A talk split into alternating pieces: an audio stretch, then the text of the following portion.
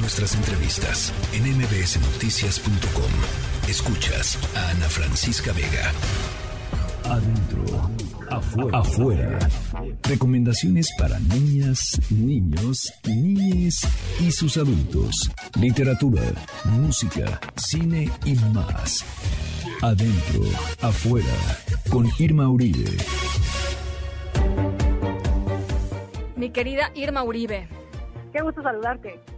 Igualmente, mucho gusto en platicar contigo y hoy traes un tema eh, pues fundamental que es la prevención del abuso sexual en niñas y niños. Sí, sí. la semana pasada tristemente se hizo viral el video de una mamá en Monterrey que denuncia el abuso sexual del que fue víctima su hijo de cinco años. Em, y la verdad es que no quiero entrar en detalles sobre el caso, mandarle buena vibra a la familia, esperar que sea justicia nada más. Em, pero con esto en la cabeza pensábamos que pues no hemos recomendado libros infantiles sobre prevención de abuso sexual en adentro afuera, acá en el radio, ni en Instagram o en las redes sociales, y es un tema súper importante.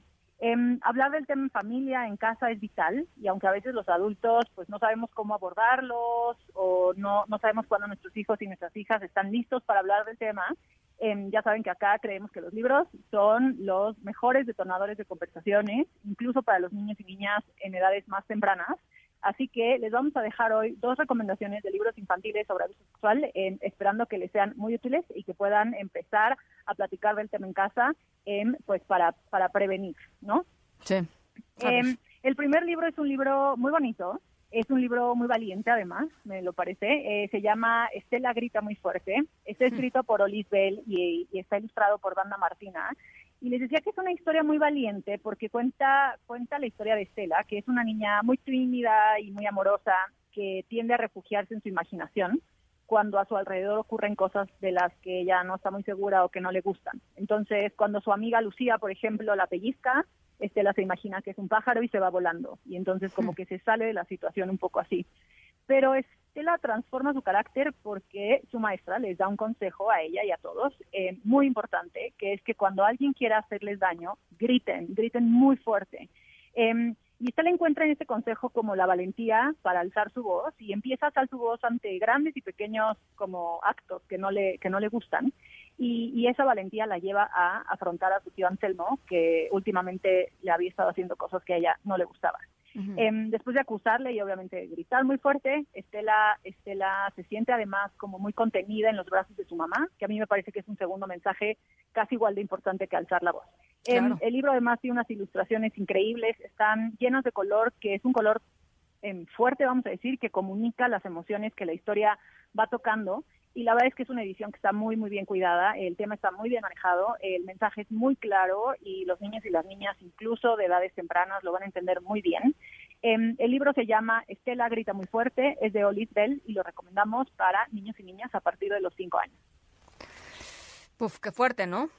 Muy fuerte, la verdad es que se los juro que es de los temas que menos me gusta pues investigar. No, pero, a ver, tienes pero tienes un pero tienes un punto Irma que muchas veces papás mamás gente adulta alrededor de la vida de los niños no sabemos cómo hablar de sobre estos temas. Y, un libro pues te puede ayudar de alguna manera a suavizar la entrada y quizá a entender tú también mejor en dónde tienen que estar puestos los énfasis no dónde son los mensajes claros cómo podemos abordarlos cuáles son las palabras correctas no Em, la verdad es que este libro, Estela, la grita muy fuerte, me parece muy claro, es contundente el mensaje, es un libro sencillo para niños y niñas, desde los 5 o 6 años. Em, se los recomiendo muchísimo como, como una herramienta para hablar del tema en casa. Y el segundo es un libro que me encantó encontrar. Este La Grita Muy Fuerte yo ya lo conocía, pero este segundo no. Y me gusta por varias razones. Em, primero porque está en descarga gratuita y eso siempre se agradece. y es un compendio de cuentos que además no nada más está en español, sino también en ñañú, porque son cuentos que están basados en leyendas ñañú y lo que hacen es eh, pues abordar el tema del abuso infantil como desde tres diferentes perspectivas. Em, el libro se llama Cuentos para niños y niñas sobre la prevención del abuso infantil. Está escrito por Gayatri Morales Fragoso y es una publicación del Gobierno de la República junto con el Instituto Nacional de los Pueblos Indígenas y con la UNESCO. Em, los tres cuentos que, que, están en este libro, les decía, cada uno aborda el tema como desde diferentes puntos.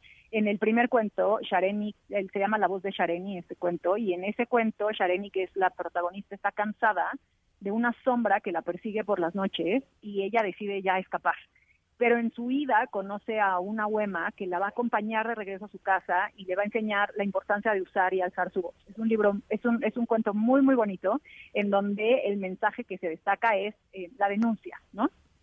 Em, el segundo cuento que se llama Rinjanilla no guarda secretos em, es, es sobre un niño que cuida un árbol pero el árbol empieza a contarle secretos y a pedirle que él los guarde y eventualmente empieza a tocarlo en, en lugares en donde a Rinjani no le gusta. Em, así que él decide confiar en su abuela y hablar con ella y contarle su situación. Em, y la abuela lo escucha, lo abraza, lo contiene y el árbol nunca más lo molestará. Es un libro que destaca el mensaje, pues, de tener un referente en casa a quien confiar. un alguien en quien confiar. Un alguien en quien confiar es tener un alguien en quien confiar, es saber que no guardamos secretos con otros adultos, es saber que las personas de nuestra familia nos van a contener, ¿no? Es como mensajes muy, muy importantes.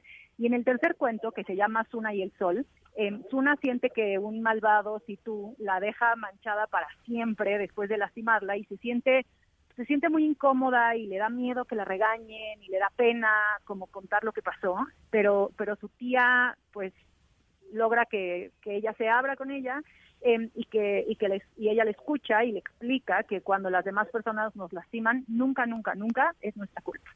Y este mensaje también es muy importante comunicarlo a nuestros hijos y a nuestras hijas porque la culpa es un sentimiento muy fuerte que tal vez nos limite em, o no nos deje contarle a los demás algo que nos lastima y entonces hacerle saber a nuestros hijos que cuando alguien, un externo, un tercero les lastima, nunca jamás fue su culpa, es un mensaje muy, muy importante, eh, sobre todo cuando estamos hablando de abuso, pero en general que los niños sepan esto y que se sientan en confianza de hablar con alguien y decir, esto no es mi culpa y no tendrían por qué regañarme si yo lo, si yo lo cuento, ¿no?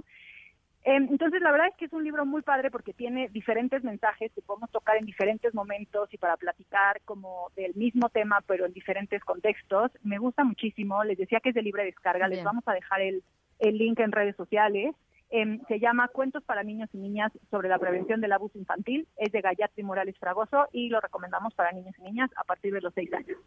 Pues me parecen importantísimos los libros de hoy. Eh, siempre me gusta platicar contigo de libros infantiles, pero hoy creo que es fundamental y más en un país como México, eh, Irma, con unos índices tan altos de abuso sexual infantil, desafortunada y trágicamente. Eh, pero hay que hay que estar cerca de los niños, hay que estar cerca de los niños, creerles, este y saber qué hacer cuando, cuando suceden estas cosas. Sí, y tener las herramientas correctas, hablar con ellos, tener estas conversaciones en casa para que no sea un tema tabú, ¿no?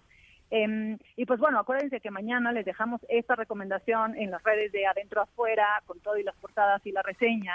Em, y además, ya les dejamos hoy eh, la recomendación de fin de semana, que no es por nada, pero el plan está increíble, así que vayan a nuestras redes y chequen el plan de fin de semana porque está padrísimo. Eh, y acuérdense que ya no nada más estamos en Instagram, sino también en Twitter y en TikTok. Ahí está. Gracias, Irma.